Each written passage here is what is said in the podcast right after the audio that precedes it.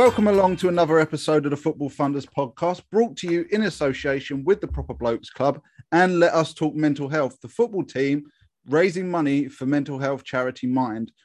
I am Ryan, your host this evening. There's no old man Finch, but there is, however, the ever-present Statman Dan. How are you doing, Dan? Good afternoon, everyone. I'm good. How are you, mate? Yeah, not too bad, thanks.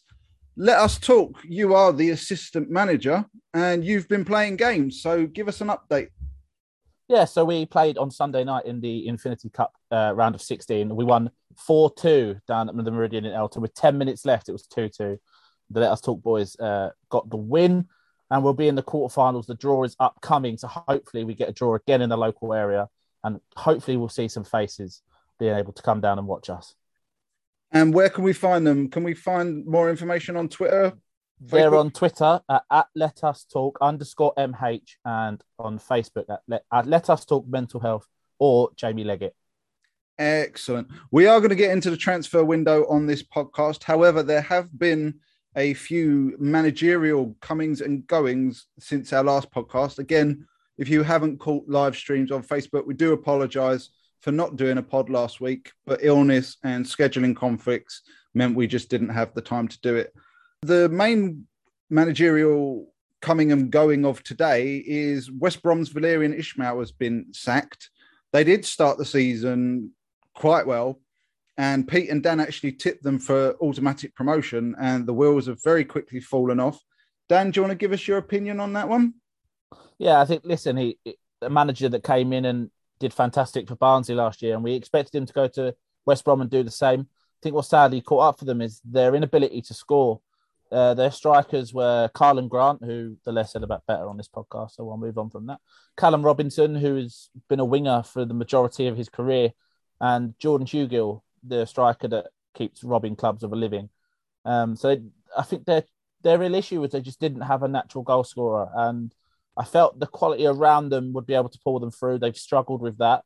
They brought in Daryl Dike at the beginning of January, or DK, I think it's pronounced. He, again, it was at Barnsley last year uh, from the MLS scored for fun uh, within 50 minutes of his West Brom debut, had pulled his hamstring and was uh, was injured. And then they signed Andy Carroll last week, who did make his debut against Millwall. But so, I mean, it just they just run out of time. They've been on a really bad run of form. Um, so hopefully for them, whoever the next man is, we'll discuss who is expected to be the next man in a minute, I'm sure. But uh, I still think they'll be up there. I still think they're in and around the playoffs as we speak anyway. So wouldn't be surprised if they still manage to get promoted. And the man in the frame, according to Sky Sports and other sources, currently is Steve Bruce, who we spent weeks trashing for all kinds of reasons, saying that he'd be done as a manager. And here he is, close to a return to another Midlands club because he really enjoys the Midlands, does Brucey. Once he's left West Brom, he can go to Wolves and he's done all four of them. So the other one that's been mentioned is Slaven Bilic, who was obviously the man who got West Brom promoted last time. So that would be interesting, although it does seem quite likely that Steve Bruce is going to get the job, which is it baffles me to be honest. This is a job where someone like John Terry, who you've been mentioning in the past, I'd be very interested to see him being given the chance. Speaking of other managers that probably shouldn't be in a job anymore, the Pozzo family at Watford have started 2022 the same way they start every year by firing their manager. 71 year old Claudio Ranieri was relieved of his post to be replaced by 74 year old Roy Hodgson, former Crystal Palace manager, and so a man who seems to want to top up his pension every now and again. Dan, you got a view on that one? I made a comment on the group chat when this deal was announced to Ryan, saying that they'd probably pulled him out of his uh, his care home. Bless him, he was probably sitting there talking to some old woman watching Countdown or something, and Watford called and he shit himself and went and signed the deal. Bless him uh, to get him out of his chair in, on a hoist and get him ready to go. So he's ironically full favourite to be the next Premier League manager to be sacked as we speak. Not a surprise, really, that one, is it? I mean, Pete, uh, in uh, one of the previous podcasts, Pete said that his prediction for 2022 was for Watford to go through. That was me. I think I was. I think it was you and Pete. I think yeah, it was. Three uh, managers. You said three managers. I think Pete said four. There's um, one down already. So. And we're one down already in the first month. So hey, how long how many games do we give Roy Hodgson? I mean Claudio if got I think 12. Do you know the length of the deal? I think it's 18 months. I, I, I could be, he's wrong. I in- think it's six months with an option of a 12 if they stay up. they're not staying up. I have every expectation that he's gone by the summer. Well, I was actually going to ask you if you thought it would make any difference in them staying up.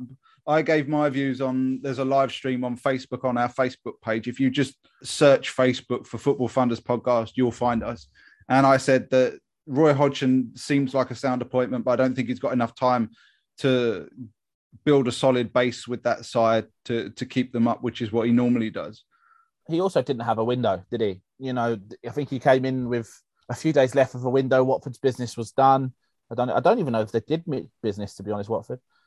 I don't think Watford will stay up purely because I don't think they can defend. I think their strength is in Ismail Sarr and Emmanuel Dennis. I don't think their defence has any quality. Their midfield is Moussa Sissoko and Tom Cleverley, and I don't need to slag off Tom Cleverley more than I have before. So I think it's the end, regardless who they hired. But Hodgson's still an odd choice. You'd think you'd plan for beyond this season, but clearly not. And the other managerial in, obviously, on our last podcast, we spoke about who was going to solve the mess at Everton Football Club following uh, Rafa Benitez's departure. And the man who's been given that job is one Frank Lampard. Take that one away, Dan. Yeah, well, we spoke about, didn't we, at quite a long length on the previous podcast. I think it was something that we're both against. But listen, he's obviously cut a figure for whatever reason. They believe he's the man. Uh, they've trusted him in the window. If you believe, we'll get on to obviously their signings of Dele Alli and Donny van der Beek and what we think of them. If, if rumours to be believed, they are his signings. So, I mean, they've backed him to a degree. Um, I would have liked them to have gone with someone with a bit of experience to get them out of a rut because, as far as, as I said on the last podcast, as far as I'm concerned, they're still in, you know, a relegation battle if results don't go their way.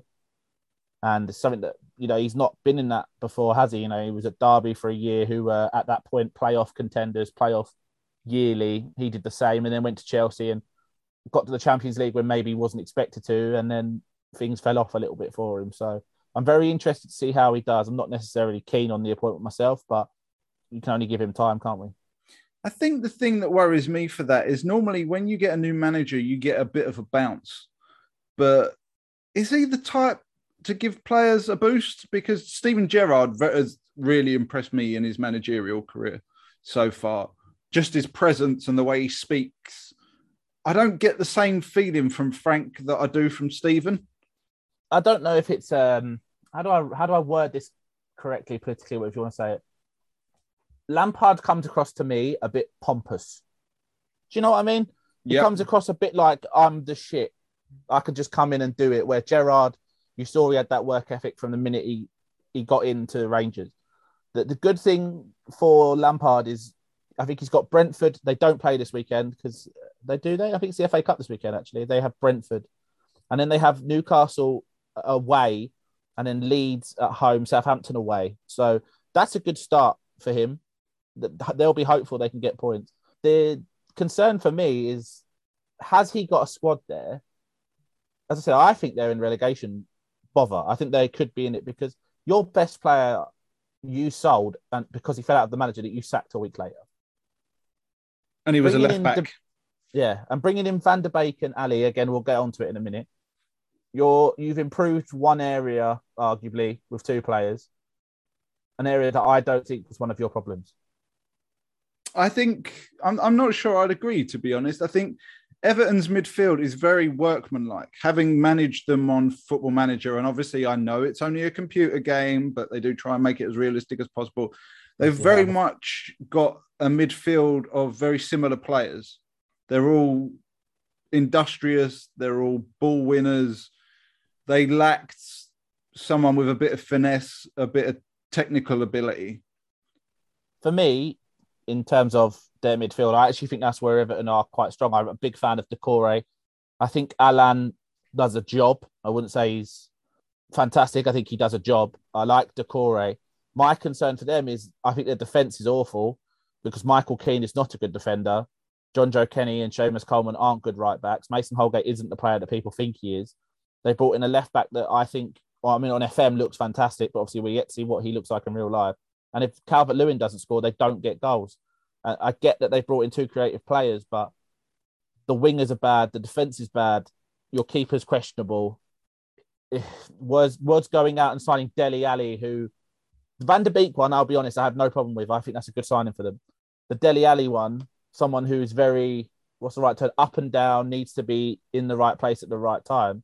You already have that in Andre Gomes. There's definitely some interesting signings, shall we say, going on at Everton. But what do we think? Do we think Frank will keep them up? I think he keeps them up on the basis that I think Watford and Norwich are down, and Newcastle are going to have a hell of a battle to keep themselves up.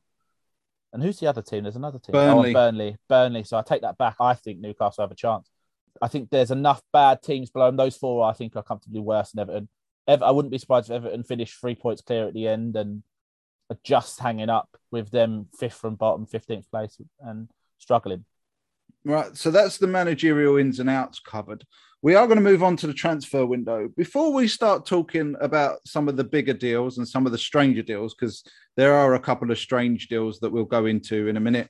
Charlton, Dan, they've technically signed two players, although one they lost and then got back again. So take us through Charlton before we move on to Premier League and others. We brought in Scott Fraser from Ipswich Town. If you don't watch lower league football, Scott Fraser was last season one of the most talked about players in League One. He was at Milton Keynes Dons, plays behind the striker, had a fantastic season, was scoring for fun. I don't know his exact stats. Formerly of Dundee United in the summer, apparently we tried to get him. He chose to sign for Ipswich instead of us. Went over to Ipswich and played left wing, and then obviously they brought in Kieran McKenna, and he's been on the bench a lot since. He scored 14 goals in 40 games last year, by the way, from attacking midfield. This year, scored one in 15 for Ipswich. We've signed him. We got him uh, on a three and a half year deal, which is a big contract for a League One club. Hopefully, fits into the system. We we do play with an attacking midfielder behind the two strikers, so hopefully he comes in and, and can regain his form from last season. And in terms of outs with a return, uh, Mason Burstow, who's a 17 year old, who's got six goals in 10 games for us this season. He's signed for Chelsea for a rumored 2.2 million pound plus add-ons. Now, Ryan, I've got a, I've got one question and a statement. I don't like this deal, and it's not because I, I don't want to see a Charlton player leave to join another club. I think Chelsea is the wrong club to sign for because if you look at the way that Chelsea stockpile youngsters, they're the ones that are most I don't know what the correct term is. No, other teams don't do it as much as compared to Chelsea, and a lot of other teams the the pathway through to the first side has always is always better. They always get more youngsters. Chelsea are one of I think in the last 15, 20 years, I saw a stat on the Charlton page that Chelsea are, have the second lowest in the Premier League era of Chelsea youth academies coming through to the first team. Mason Burst obviously is going to leave Charlton to go and play in their youth system. He's 17. He's not going to go in the first team. I wouldn't have had a problem if Mason Burstow had gone to Brentford, if he had gone to Aston Villa, West Ham, etc., because I think there would be a path for him. My concern is Chelsea, and I don't. And my big thing, it's a difficult one because you can't really put things in, in things in place. But should there be a rule against stockpiling youngsters? I agree with you. I think there should be. I think the attitude that Chelsea have taken over the years kind of reminds me of a spell that AC Milan went through not that long ago, uh, where they would just literally sign everyone that they wanted to sign and loan them out. Whenever we talk about Chelsea, the person I automatically think of is Marco van Ginkel. I don't know if you Oh. remember him. Him and Marko Marin were on loan about 27 times. Exactly. And he was like a, a young up and coming Dutch international at the time he signed. And yes, he had horrific injuries at one point or another. He could never really stay fit, but he barely ever played. I think he played something like one game for Chelsea or something. And he spent the rest of his career out on loan until his contract run out. I don't believe that Chelsea should be, or any club, even Manchester United for that matter. To be fair, it's not something Manchester United do but I don't think anybody should be stockpiling young talent. Young talent needs to be out playing football. The the good thing in this instance for Charlton is that they've got the player straight back. So hmm. it's good for the player, it's good for Charlton, and Chelsea have potentially got a, a future signing. If I was him personally, I wouldn't have signed for Chelsea, no hmm. matter how much money they got me, because at the end of the day, like you said, you're just going to end up sitting in the under 23s, going on loan year here, year there. It's going to be at Vitesse at some point. We know this. Uh, it, it's where Chelsea send all their kids. It's just going to be year on year on year on year. And then they'll just do what they normally do, which is extend his contract by a year. And he'll take it because he's going to be on a lot of money. So if Chelsea offer him a new deal or to extend his deal, he'll take it to keep the cash as I said, if I was him, I wouldn't have signed for Chelsea. And I think he's kind of shot himself in the foot in terms of his own career. He's I don't see him getting no offense, I don't know much about the lad. I think he's got something like six goals in 18 games. 10. Six six in ten. Is it? I think it's 18 games overall he's played for Charlton or something, is it? Yeah, if you include the two Bob Cups and stuff, yeah. Yeah, so he's got about six in 18. I haven't seen him play. I will bow to your knowledge on him, but it's not like he's in the League One banging in goal after goal after goal. It doesn't look from the outside looking in like a Premier League quality striker who's immediately going to go and sit on the bench. So I can't see him potentially playing for Chelsea ever. I might have to eat my words in a year or two, but I, you've seen him, Dan. So do you think he'll ever get to the Chelsea first team? the thing is, it's a it's a massive unknown, isn't it? I think he's a. What I will say is he's a poacher. We've seen his goals for Charlton have been when the ball has fallen in the box. Burstow's been there to tap it in. It a lot of the times he's come off the bench. His first touch is putting the ball in the back of the net, and when he started games, he still scored goals. So I don't see why not if they progress him. But my biggest concern, and as I said, if he went to Everton or Brighton, I wouldn't be bothered because I could realistically see a chance where Yes, he comes back to us next year. Maybe next year he's out on loan or in the under 23s. And then the year after that, maybe he's on the bench when he's 18, 19. At Chelsea, that is the club that historically, apart from Mason Mount and kind of the generation that Lampard brought through, Chelsea are a win now club. They don't bring through youngsters. They are chopping and changing manager every year and a half because they're win now. They Lampard is the only manager that really has brought through any Chelsea players since what Ryan Bertrand. Yeah, probably. So I don't see the progression of joining Chelsea. As I said, I've got I said this, and people go, "Oh, you're salty that he's gone." I'm of course I'm upset that he's gone. I wanted him to stay here. I'd have loved him to have stayed until the summer, played men's football because for me, I don't know if you agree, and I've heard people say it. The best thing to do when you're 17, 18, 19, go out and play men's football. I don't care if it's League One. I don't care if it's League Two. I don't care if it's the conference. Play men's football because it's better than playing an under 23s when the football's slow and you're all line, trying to learn. Go and play, and it's a an ugly saying, but go and play on a Tuesday night in the middle in Shrewsbury in minus two. Get the shit kicked out of you because you'll learn. Instead, you know, there's a chance that he goes to Chelsea, and as you said, he's buggered off to Vitesse Arnhem, then comes back and plays for the 23s, has three months maybe on loan at Wimbledon or something. I just don't see Chelsea as the right move. But you know, I mean, congratulations to him. I wish him all the best. I'm pleased for him and his family. I know, actually, ironically, some of his family members. So good luck to him. I hope his career is fantastic. I'm just not sure that's the right move. I, I agree. I, I, do think. I think the other thing that, that worries me is he's gone straight back to Charlton at a time when Chelsea, as far as I'm aware, only actually have one striker in their squad, which is Romelu Lukaku. If I'm missing anyone, then please do tell me. But they sold Abrahams in the summer. Yeah, they let Giroud go. But in in the summer. They Michy Batshuayi, I think's contract expired last this summer, just gone. So I think they've gone from having about four strikers to having one. And you know what my biggest my biggest red warning was when they signed him, he was announced by the Chelsea Academy. Not even by Whoa. Chelsea Football Club. He was announced by their academy. Jeez. I was like, hello.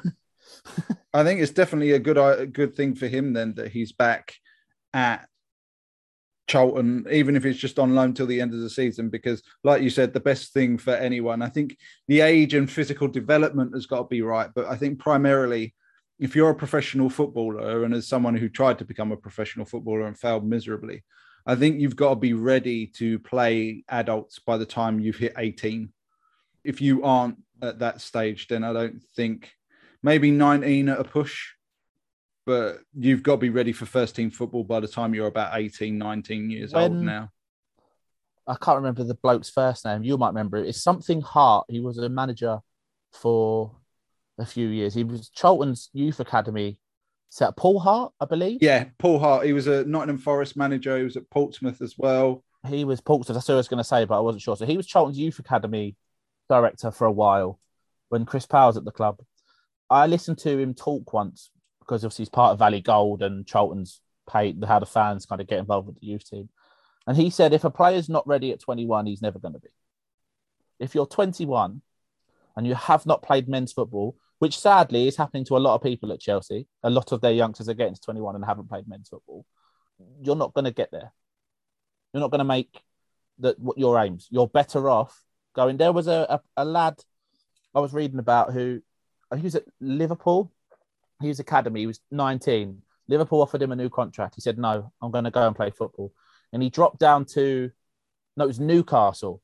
He dropped down all the way to like the sixth tier and has now worked his way back up to League One. And I can't remember his name.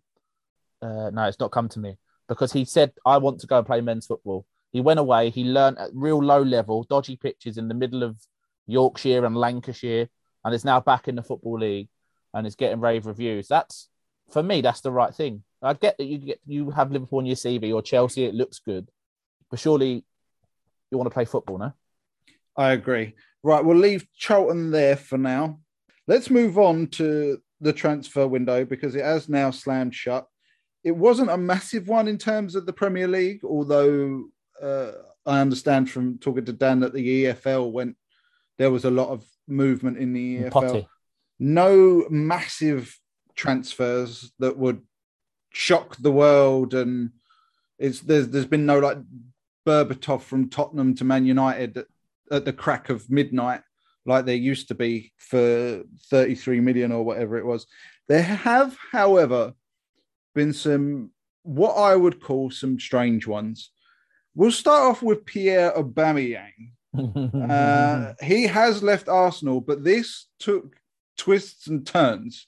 I don't know if you've caught up fully on this one, Dan. I have. Yeah, I was watching originally deadline day around the Charlton game. Yeah, originally he was going to go to Barcelona on loan. They then couldn't get Ousmane Dembele off of their books, so they couldn't sign him on loan. They were then going to sign him on a free transfer from Arsenal because Arsenal were going to save 25 million pounds in wages if they let him go. They then ran out of time, so the deal couldn't be completed. And what I'm now hearing, and if you can confirm this, I would appreciate it, is Arsenal and Pierre Emerick Aubameyang have come to a mutual termination of his contract. He is now available on a free transfer and is due to sign for Barcelona at any day. Is yeah. that correct? Uh, so Matt, Arsenal agreed a seven million. I don't know what the right term is. Mutual agreement. So they've paid seven million to cancel Aubameyang's contract. Uh, I don't know if Aubameyang has officially joined Barcelona now, but we all know he's all about to.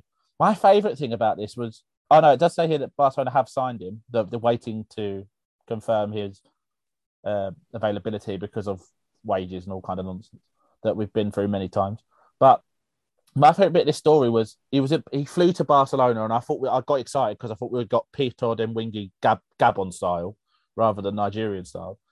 And then it turned out that he was there to see family. And I thought, oh, well, that's ironic, isn't it? When the deal, because the deal was on, it was all good. Then all of a sudden the deal was off, but it's okay because he was there to see family. Yeah, I and... believe if if if my information is correct, his mum lives in Barcelona. She's not very well, um, and that was where he went a few weeks ago when the trouble with Arsenal started, because he was in Barcelona supposedly to see his mum who isn't well and then was seen out getting tattoos and whatnot. And then, like you said, remarkably, he's there again, and all of a sudden, he's signing for Barcelona. It does seem like he's basically Odemwingied it, really. He's turned up when a deal's not in place, and almost basically, I heard it described on the radio earlier. He's almost photobombed Barcelona into signing I, him. I almost gave him shit house of the week just for turning up and being, hey, sign me, I'm here. Why not?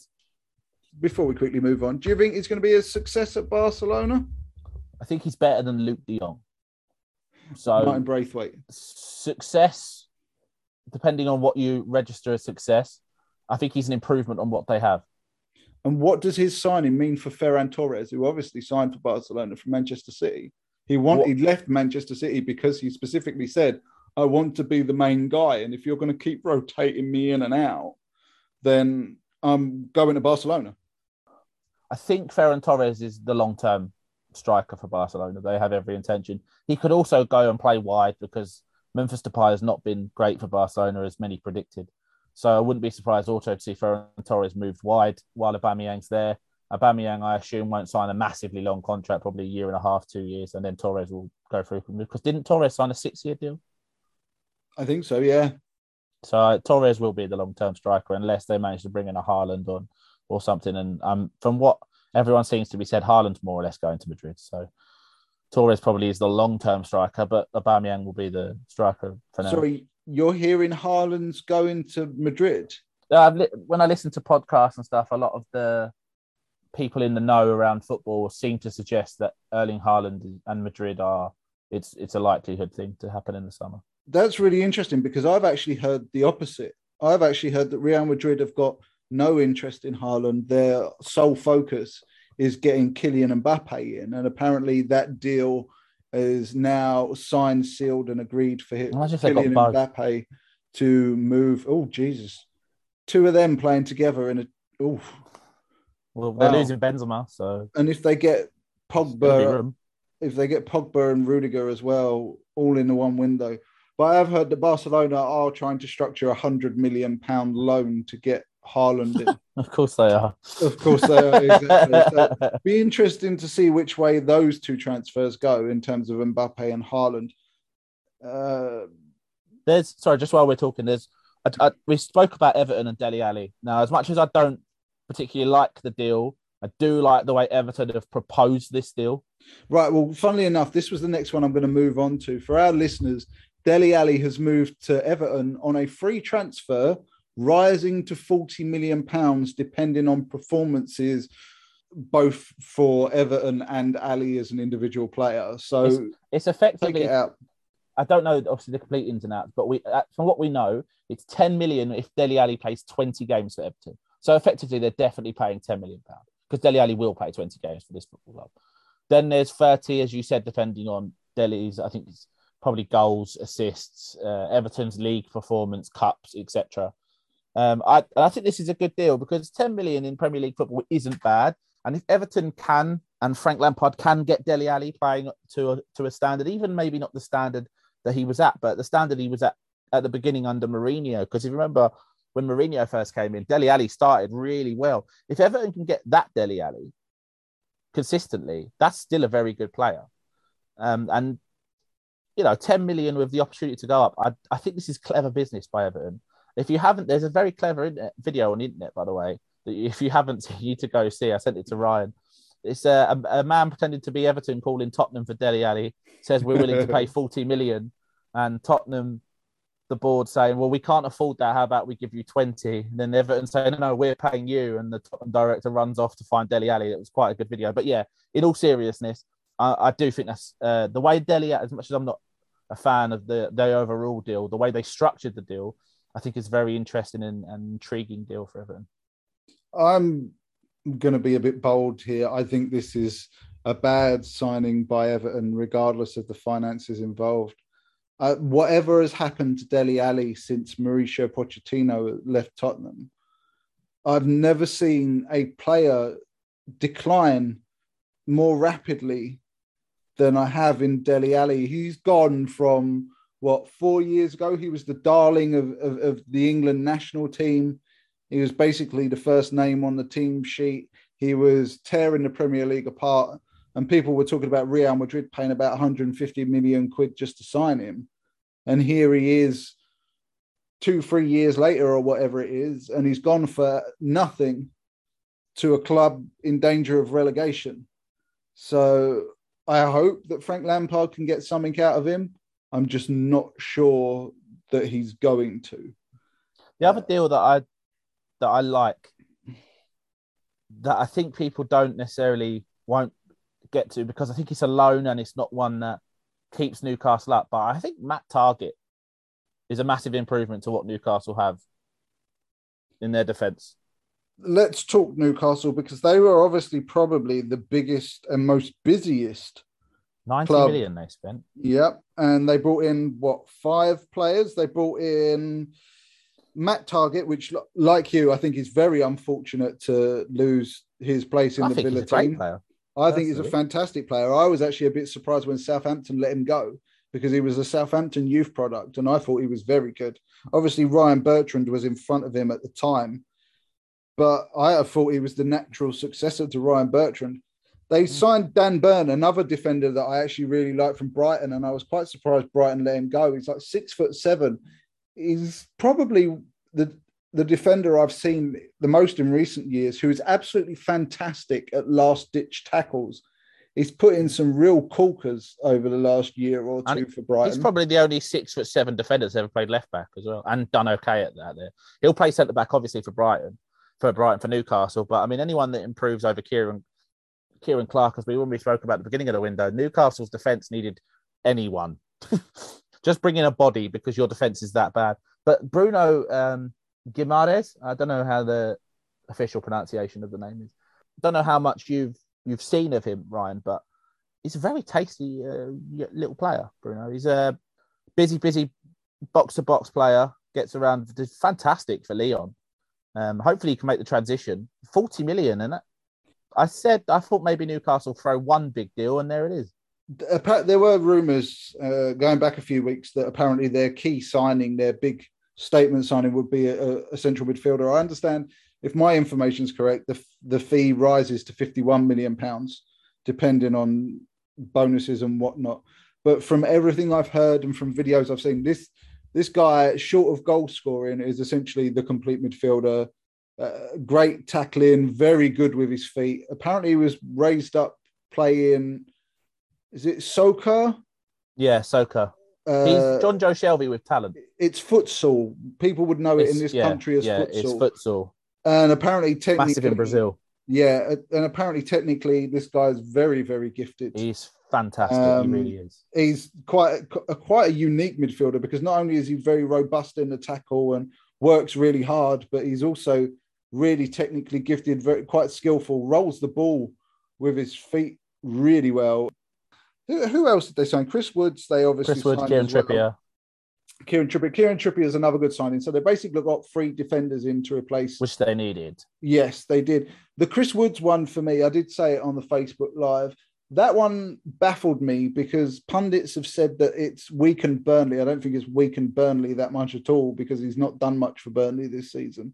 And I can't see him scoring the goals for Newcastle to keep them up. Uh, if anything, I think their goals are probably going to come from the likes of St. Maximin and probably someone like Dan Burn, who's, who's going to get on a lot of headed goals and that sort of thing. Uh, Aston Villa, I think, have done very well in this transfer window. I mean, correct. Aston Villa will be the ones that come out of this looking the best, don't they? I just, just if I don't, I don't even think you have to go much further than just saying they brought in Coutinho and uh, and Digne. Digne. I mean, that's Yeah. just too. If if you told me December, we were sitting here Christmas Day, and you said Aston Villa were signing Digne and Coutinho, I'd say piss off. Well, Coutinho was linked to the minute the money came in at Newcastle. It was it was immediately linked with Newcastle. I think Newcastle did try and get quite a few players. I know they went in for Lingard. I know they went in for Henderson. Um, They also brought in Calum Chambers on a free transfer, which could end up being some shrewd business uh, as backup for Tuanzebe because Tuanzebe has left, doesn't he? So I think that's for a free transfer. Again, I think that's quite decent business. the big clubs were relatively quiet. There was a few outs at Manchester United. Obviously, Van der Beek's gone to Everton. Uh, Martial's gone to Sevilla. And who was the other one? Someone else did leave. Who, who was the other Diallo one? to Rangers. Diallo to Rangers, but there was another big name that left Manchester United. I can't remember who it was. Um, but it, I don't think Chelsea did any deals. Well, apart from Burster. Arsenal, Arsenal let a few. Arsenal go. signed a lad from America, but I don't know if he's uh, if he's what his level is in terms of where he'll if he's going to be around the first team or not. I don't know. Tottenham let a few go and brought a few in. Uh, a lot of loan signings left. Uh, Bryan Gil, who only just signed in the summer, has gone back to Spain. Giovanni Lo Celso's gone to Spain. And, uh, Tanguy Ndombele has gone to Lyon to replace Guimaraes, who has gone to Newcastle. And they've brought in uh, Bentancur and I've got to try and get this one correct. Dejan Kulusevski from Juventus. Yeah, He's nailed it. a Swedish winger, if I remember rightly. Been playing ten Um, in recent when he plays talented, Juventus. But not the kind of player that the current Juventus manager, which I think is Max Allegri, Mhm. uh, a big fan of. I am surprised that Rodrigo Bentancur left Juventus to join Tottenham because I know Allegri really likes Bentancur because Bentancur is a very much dog of war. He does the hard work, he does the grunt work. He's a very good player, but he's very functional. He's not technically extremely gifted, but he will give you his everything, which is a bit of another odd signing for Tottenham as well, considering that they've basically got three central midfielders that are essentially dogs of war in Højbjerg, Skipp, and Winks.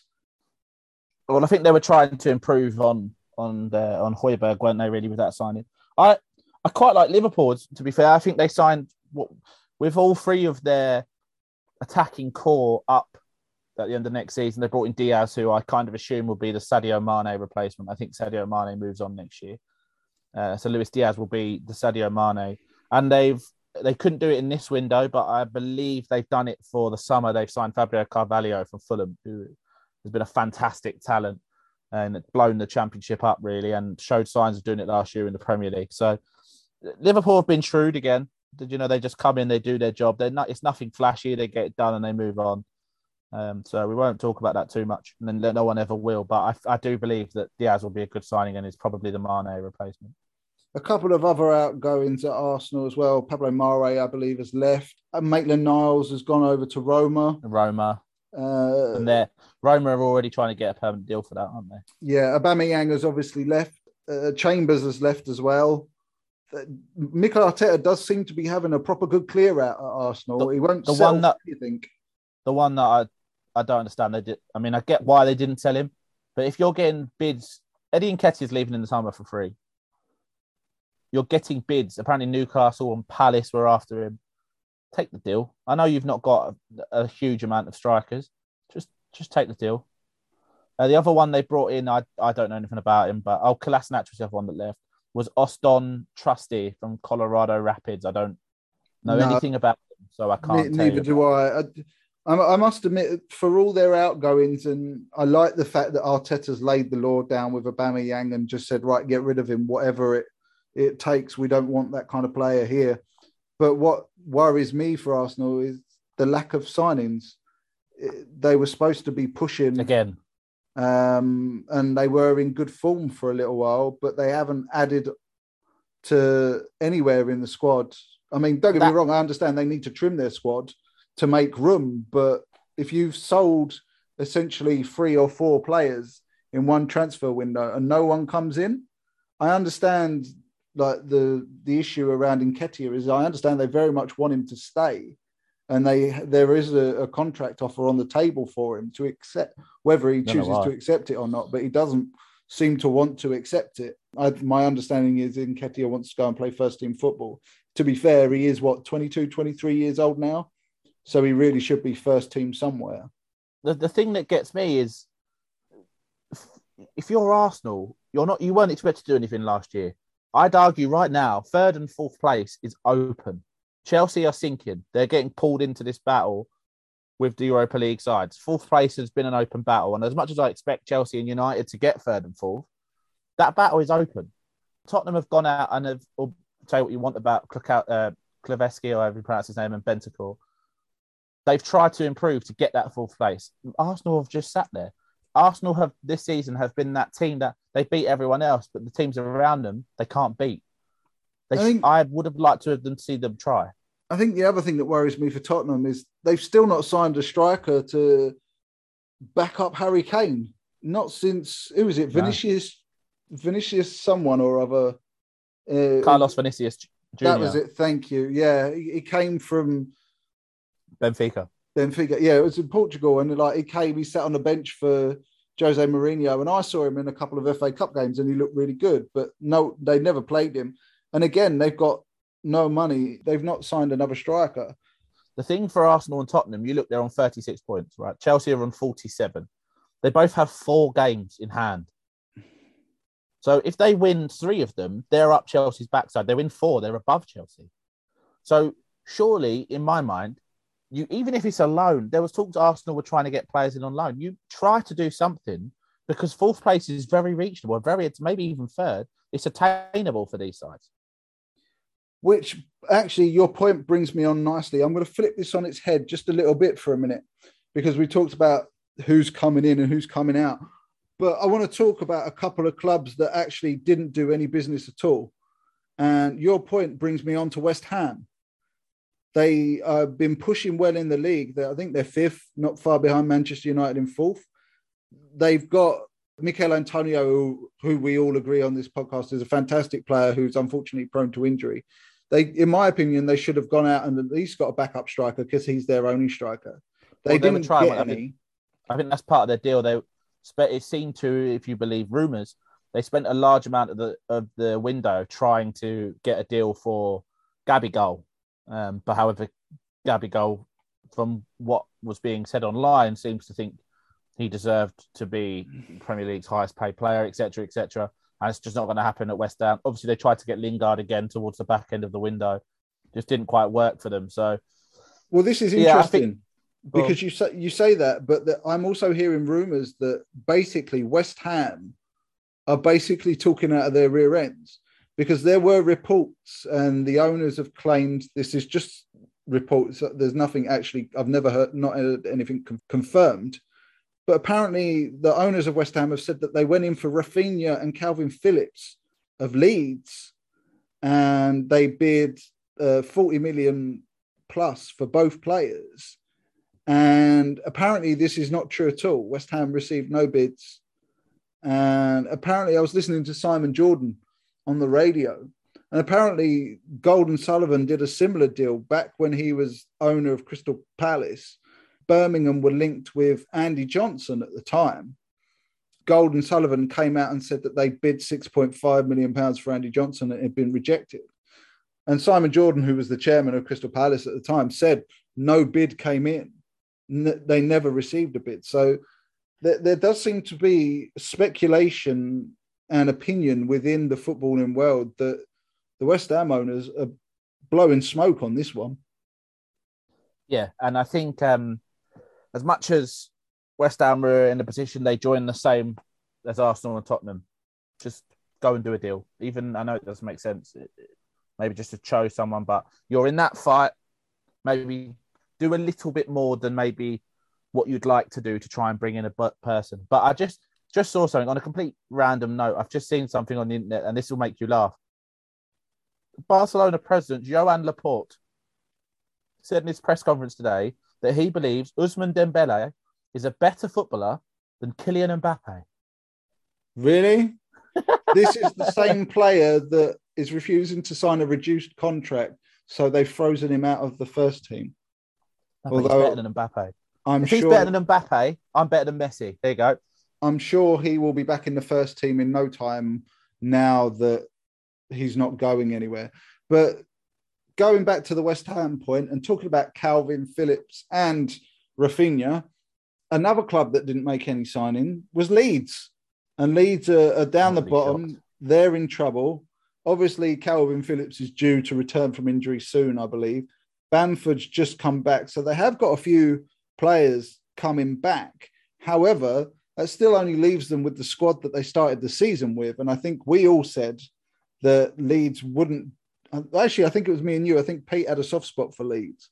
But I think we both said that Leeds wouldn't do as well this year as they did last. And they've, again, not backed up their squad while their manager continues to run them into the ground. Yeah, Bielsa likes a small squad. I think that's part of the reason why they did no business. I think they're a side that should have done business to make sure. Listen, I think they'll be safe. As we've said, there are four teams, I think, at the bottom in Norwich, Newcastle, Watford, and Burnley, who are likely to go down. Leeds, I think, should just to make sure their fans. I've listened to phone-ins and on the social media reaction, Leeds would have loved fans would have loved to have done some business because they don't feel 100 percent safe. I think they'll be okay. A striker again, much like every other team in the Premier League, you'd love to have two strikers. Someone to, because as soon as Bamford got injured, Leeds stopped scoring goals, didn't they? So, uh, and and the Bielsa effect, as we've spoke about, me and you both agreed, is it's running out of time in Leeds, and uh, I wouldn't, I don't think he'll be there next year. So I mean, this is the thing. Even Burnley signed someone to replace Chris Woods. Weghorst. They, they Wout Weghorst. He's a huge guy. Chris Woods was six foot three and built like a tank, and this guy's six foot six and, and he's even bigger. But at least Burnley did some business. The other one, which is everyone is saying this is the romantic transfer of the window. This one fills me with dread, and it's Christian Eriksen going to to Brentford. Obviously, we we all know and we've spoken about what happened to him, and obviously he does have a pacemaker fitted, and apparently he is medically cleared to go and play football again. I, I'm not sure. I think we covered this on a previous pod. I think we both said that he should just stay home now. Hmm. But the deal's gone through. Are you hoping what I'm hoping that it doesn't history doesn't repeat itself and that he's okay? I'd love to see him just on the pitch once, to just get that response from the fans welcome him, and then he retired. Frankly, uh, I uh, just I wouldn't risk it. I think we spoke about it before. I wouldn't I wouldn't risk it if I was him. Listen, if he if whatever they've done and I don't know, I can't remember what the term is, the box in his heart can make a difference, great. And I wish him all the best. But I, yeah, no, it scares me that it's going to happen again. And he's got a family to think about. But good luck to him. I hope I hope it all goes well for him. And he, and if all being good, has a good season, half a season for Brentford. Right. Now, most bizarre transfer for me of this window, I don't know about you, this one blew my brain. It really did. Aaron Ramsey has left Juventus and signed for Glasgow Rangers in Scotland. This is a guy who is rumored to be on £450,000 a week post tax. And he's gone to Rangers, who there's no way that they can be paying anything above 10% of his wages. I mean, for Rangers, this is a, probably the biggest deal and the best deal that they've ever done. They're probably paying about 45 grand a week for a Wales international who, bar his injury record, is a great player. Think, from what I was listening to, I don't think they're paying his wages at all. No, I've heard this. Juventus a, a foot a foot in the bill. Juventus have been like, just we don't want him. There you go.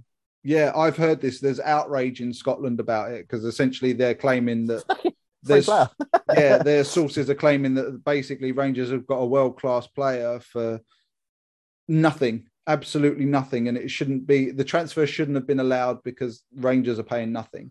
Listen, if um, Juventus are silly enough to do it, more for Rangers. That's it. I mean, it's still from my perspective. I think it's still a bit of a gamble because of Aaron Ramsey's injury record and his lack of footballing time it, it, still represents a little bit of a gamble, but it's not a massive gamble. If it goes wrong, it's no big deal. I mean, you look at how Gareth Bale did for Tottenham. I mean, he did all right, but nothing. I think Bale did a lot better than people think he did. To be it, fair, but it, he was too old and too injury prone to produce the kind of performances that anyone was expecting from him. And I think Rangers fans are probably going to get the same treatment. Ally McCoist has has called this as bigger transfer as when Rangers signed Paul Gascoigne. I'm not no, sure no, no, I can agree with that because that was something different. Um, yeah, that that's in terms of in terms of stature, I get it, but it's just not the same, is it? No, it's not. Paul Gascoigne was a one in a million talent from so many times. Um, but what What do you think about Aaron Ramsey going to Rangers? Do you think this is going to be a success? I think if they can keep him semi fit, I think it, if he can play ten games fully fit the rest of the season, Rangers win the league because of Aaron Ramsey. I watch the majority of Rangers games on TV. As I said, I've got, as me and you have both said, we've got soft spots for Rangers, and um, I watch their team. They've got some really good players. Uh, I thought they were missing someone to really drive on the ball. Ramsey could be that guy. If he can stay anywhere near fit, give them. They've got Joe Aribo, who's good at it. If you could put Aribo and Ramsey in and around Morelos, that Rangers team. And also remember, Rangers are still in Europe too. It's an opportunity for Ramsey if he can stay fit, work hard. He'll be in Europe. He'll be expecting to win the Scottish League, maybe the Scottish Cup. So good luck to him. I think it could be a good deal for Rangers, especially because they're paying so little. Let's move to the Football League now. There have been some interesting ones for me. There are obviously other moves in the in the Premier League, but we could be here forever talking about them. Jermaine Defoe, sadly for Charlton fans, didn't turn up at Charlton. He's uh, moved to Sunderland on a free transfer. No cake Dan, for me. Dan's celebrating because he doesn't get a cake in his face, uh, much to my displeasure. Um, he, Jermaine Defoe is what 38, 39 now. So, is he going to have much of an impact in in League One, Dan? I mean, from what we saw of Jermaine Defoe in Scotland, yeah. to be put blatant, bluntly, I think the way that he is, it's one of those things. He's a predator, isn't he, Defoe, in the box? Wrong words when you talk about Sunderland, but when he is just such a good finisher, that that doesn't leave you. He's 38, but he still has that ability. He's shown it at Rangers over the last three seasons, two seasons, two and a half, technically. If Sunderland can provide him, he will score goals. It's it's going to be that simple, and they can. They are very. Sunderland have scored a lot of goals this year. I think it's a really good deal. I also like it because obviously he had a really good connection with that young lad from Sunderland, um, young Lowery, the young boy who passed yeah, away. Bradley, was it Bradley Lowery? Bradley Lowery. Obviously, Jermaine Defoe is quite high up in the foundation. Um, when he signed, he's actually had Lowery on the back of his shirt that he the he signed with. So uh, it's it's quite a nice feels. It hits you in the feels that signing. Yeah, definitely. One that has, I didn't even realize this guy was still playing. It's a loan move. Uh, Nathan Delfouneso. I didn't realize he was still playing. He, it was it was a guy at Aston Villa as a kid, and I remember him being at Blackpool, and there was all sorts of trouble with him at Blackpool. He's fantastic but, um, for Blackpool. He was at Bolton. Where's he gone? I mean, where's he gone? he has gone on loan to Bradford. Yeah, Bradford need a goal scorer. That makes sense. Matty Longstaff He's... is another one who's gone from Newcastle yeah. to Mansfield. What the, f- the, fuck was that one about? I saw that. What has thought... happened to his career? I remember him being championed because he didn't he come on on his debut and score a, a couple of goals against Man United or something. Yeah, but I think it's a case of Newcastle said, "Hey, we want someone that has a bit of money to take him on loan." Mansfield have a little bit of cash and went, "Well, we'll have him." and they went, okay, off you go. And I'm sure you'll be fine. Um, the team that I want to give credit to is Bournemouth. They had a fantastic deadline day. Didn't they sign about four players? Bournemouth signed five players. They brought in Freddie Woodman, good, who I think good was, keeper. It's been he spent two years at Swansea and was sensational. Part of the reason they got in the playoff final last year. They signed Kiefer Moore, who was linked with a Premier League move. I think it was Wolves in the summer tried to sign him on the deadline day fantastic for Cardiff last season. Uh, Not same heights this year though. This year, I think the summer there was news he wasn't very happy at Cardiff. He wanted the move in the summer. It didn't happen. Nathaniel Phillips did okay for Liverpool. Will be a fine side plan for them. Todd Cantwell is one that we'll see. Yeah, showed real signs, but struggled for Norwich. Is that a loan till the end of the season? That's a loan till the end of the season. And then my favorite contract. One, my favorite one is Siriki Dembele, and I don't think Ryan will know too much about Siriki Dembele, but no, I he's don't. A young, he's a young winger for Peterborough. Fantastic, quick, sharp on the ball, can play anywhere in the front four. I think that's a really good signing for Bournemouth because he's dangerous. Him and Jamal Lowe running around your defence will scare the crap out of people.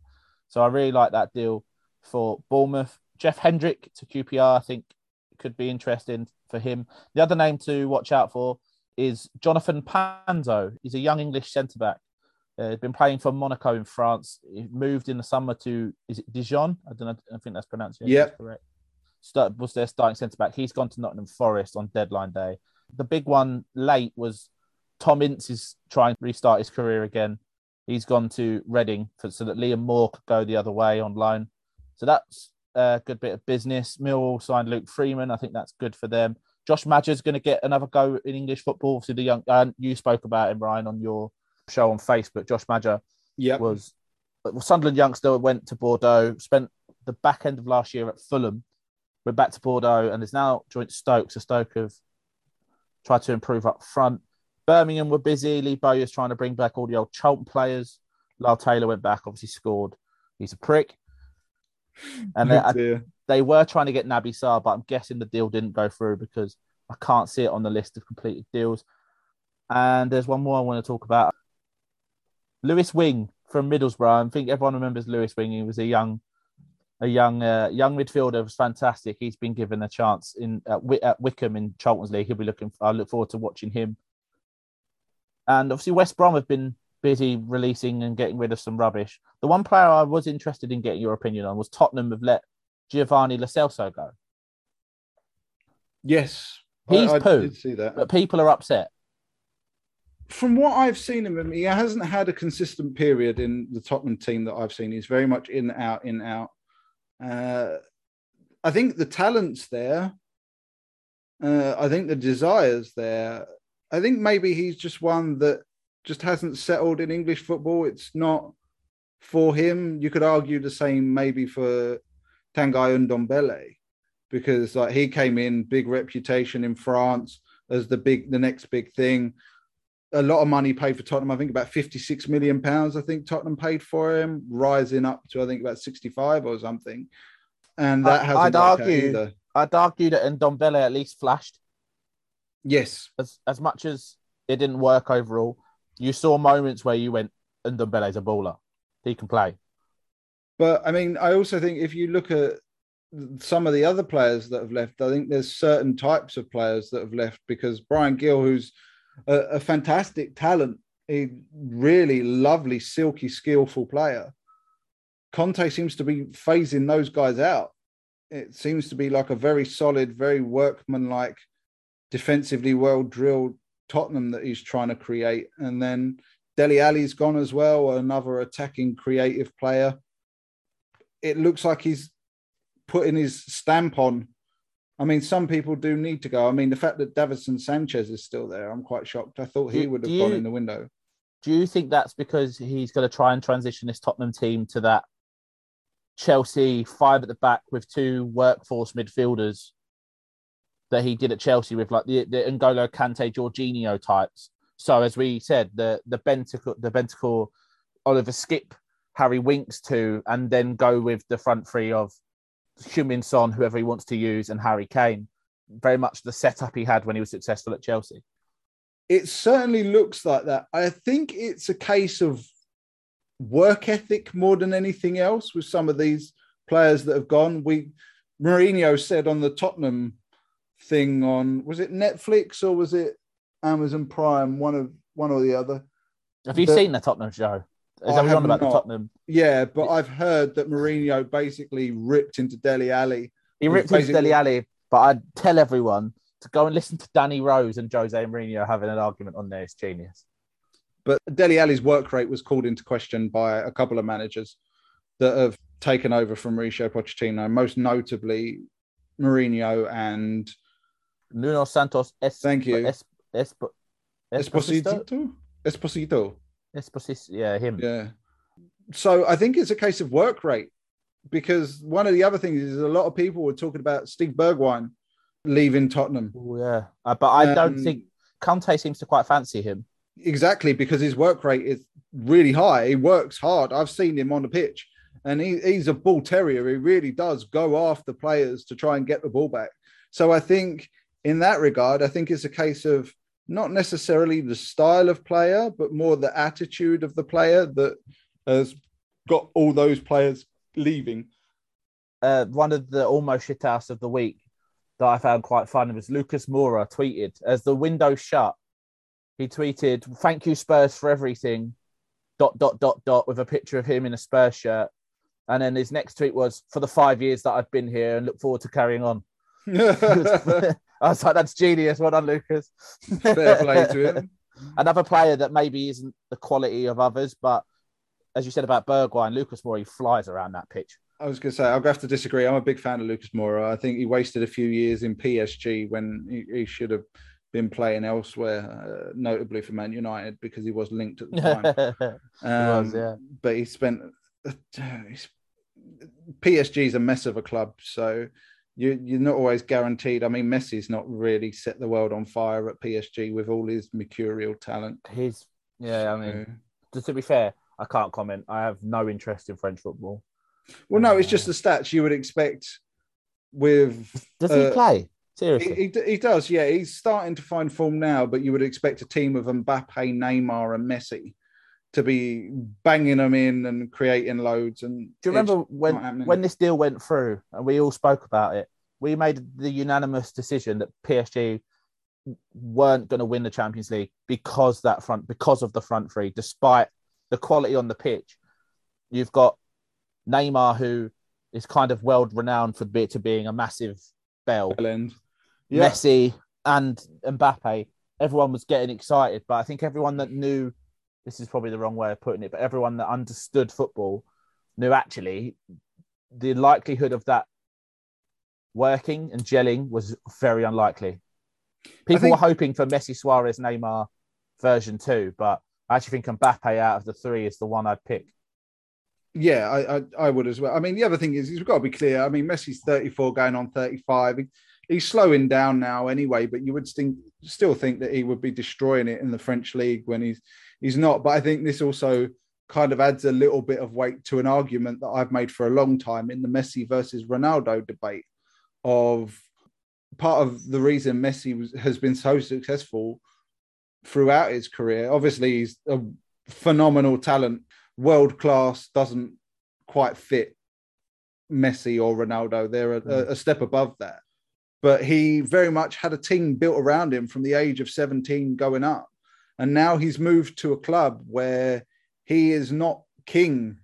I mean, there were even talks in the, the, the final few years of his time at Barcelona where he was having a say on who the next manager was and mm. talking to the board and, and stuff like that. And he was basically running Barcelona. And now he's gone to a club which isn't built for him. It's built for success at I, whatever I it, cost. I said it when when the deal was done on, on this podcast. As soon as he left Barcelona, the next move, wherever it was, if it was if it was going to be to to to PSG, if he was going to go to Man City, if he was going to be off to America, whatever, it was going to be a a publicity stunt. It was about you know brand Messi and not the football. And I think he's he's kind of proven that. I I think by the end of next year he's not at PSG and he's either back in Argentina or wouldn't surprise me if he's back in Barcelona. I was going to say the other thing is I think everybody realizes that he was never really going to go to PSG anyway. He was desperate to stay at Barcelona. He took reduced terms, but those terms were too low to comply with Spanish employment law. So ultimately, he had to leave, and PSG were the ones offering him the most money. I think.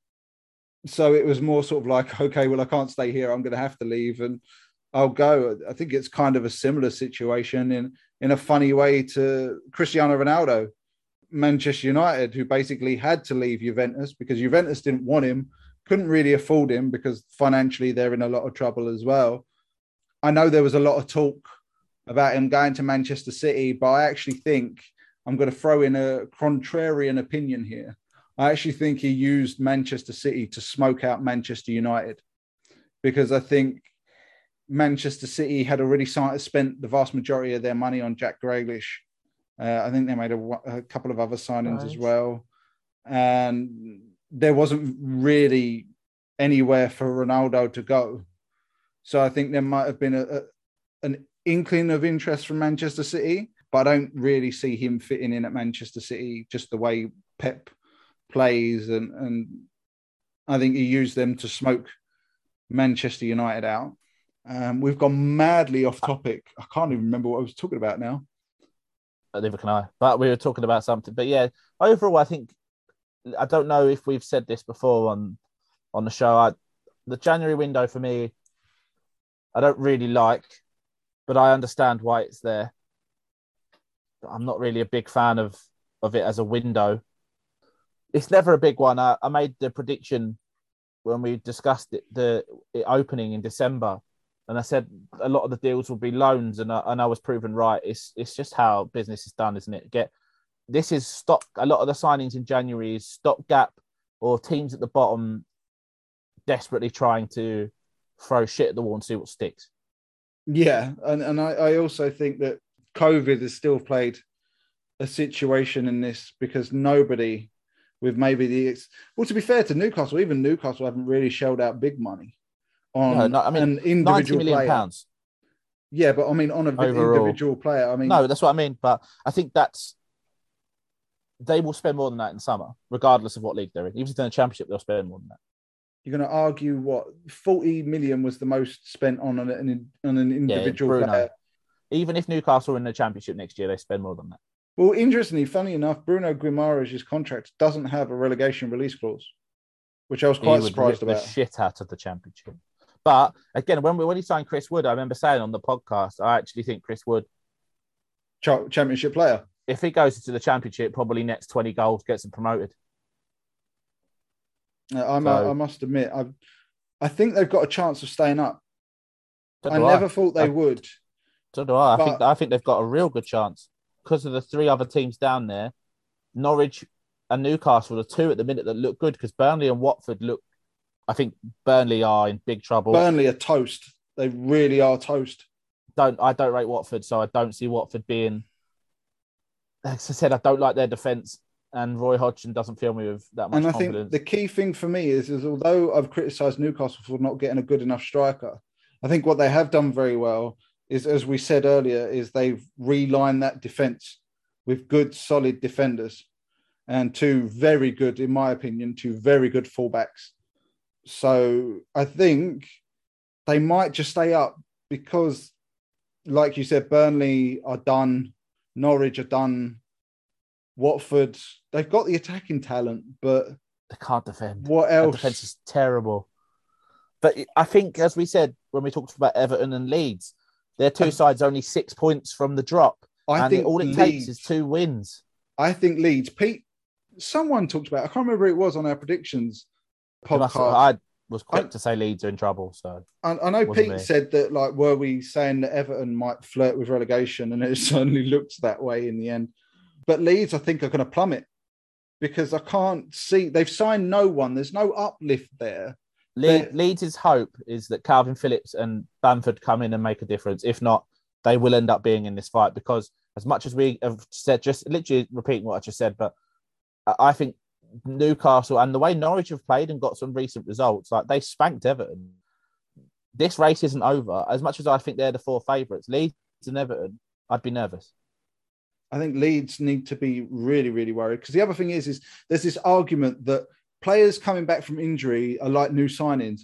I completely disagree with that because it's a completely different story of getting a player who's physically fit but not match fit to mm. come back into a team as opposed to going out and signing someone who's say in relatively good form and match fit and ready to go.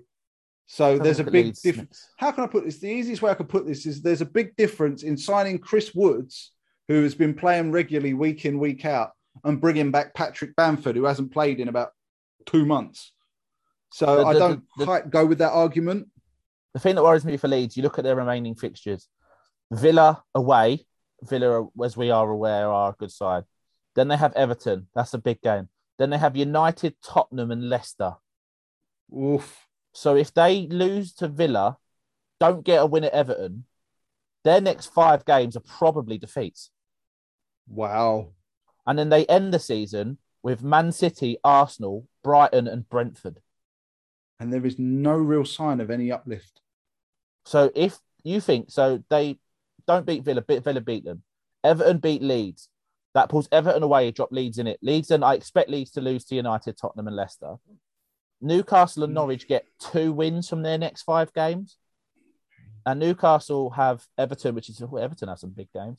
Villa, they have Wolves, Brentford, and Brighton. Newcastle can get two wins there. And then that Leeds are in the fight. So Leeds, if if anyone, if it, when we talk about Leeds or Everton, Leeds aren't aren't safe. They're nowhere near safe. Jesus. That fixture list, Leeds' fixture list doesn't. I heard a, Leeds fan, and to be honest, I thought we have a problem. They, I thought oh, they'll be okay, but actually, looking at that fixture list, It's not good reading. Right. And on that note, we're going to wind up this podcast because we've been talking for a long old time. Before we do, Oh. shit house. Right. And I've also got Plonker Pundit of the Week. And no surprise, it goes yet again to Gabby Agbonlahor. I'm seriously thinking of renaming this segment "A Agbonlahor's a bummer because his opinions are just getting more. How this guy gets money, I don't know. His latest nugget of gold is Arsenal have gone off the boil a little bit after hitting some good form. And they're not scoring goals. Lacazette's not scoring goals, and Nketiah's not scoring goals. So, can you guess what his solution was to Arsenal's goal scoring problem? Nicolas Pepe up front. No, his answer Oh. to their goal scoring problem was to bring back Pierre Emerick Aubameyang, who can't hit a cow's ass with a banjo for about two years.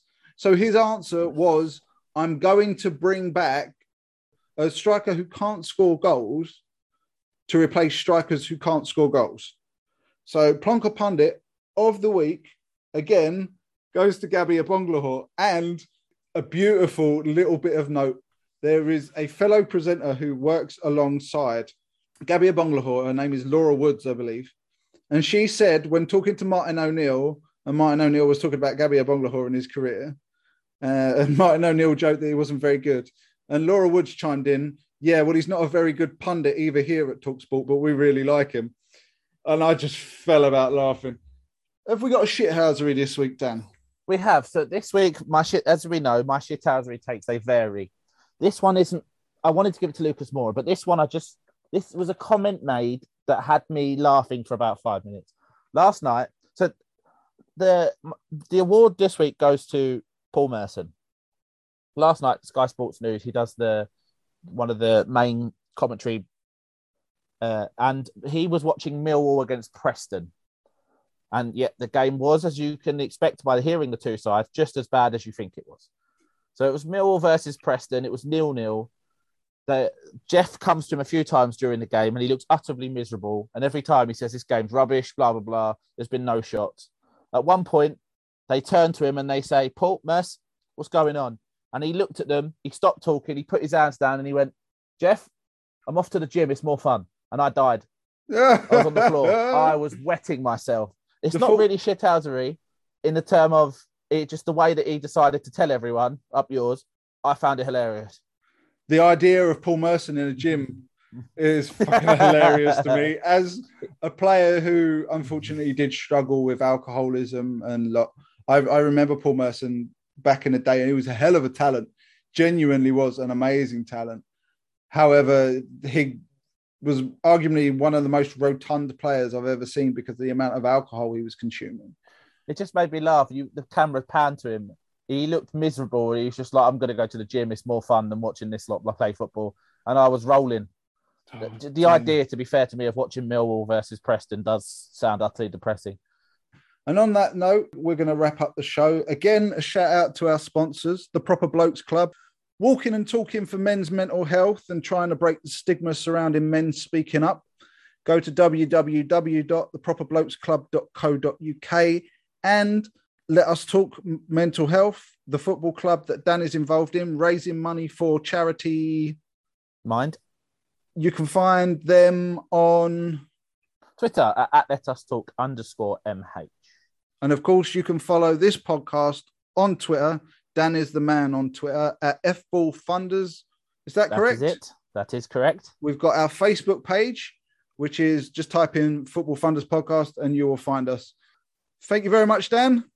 No problem. Thank you for doing this. Thank you, everyone, for tuning in and uh, stay safe, be happy, and don't get Rona.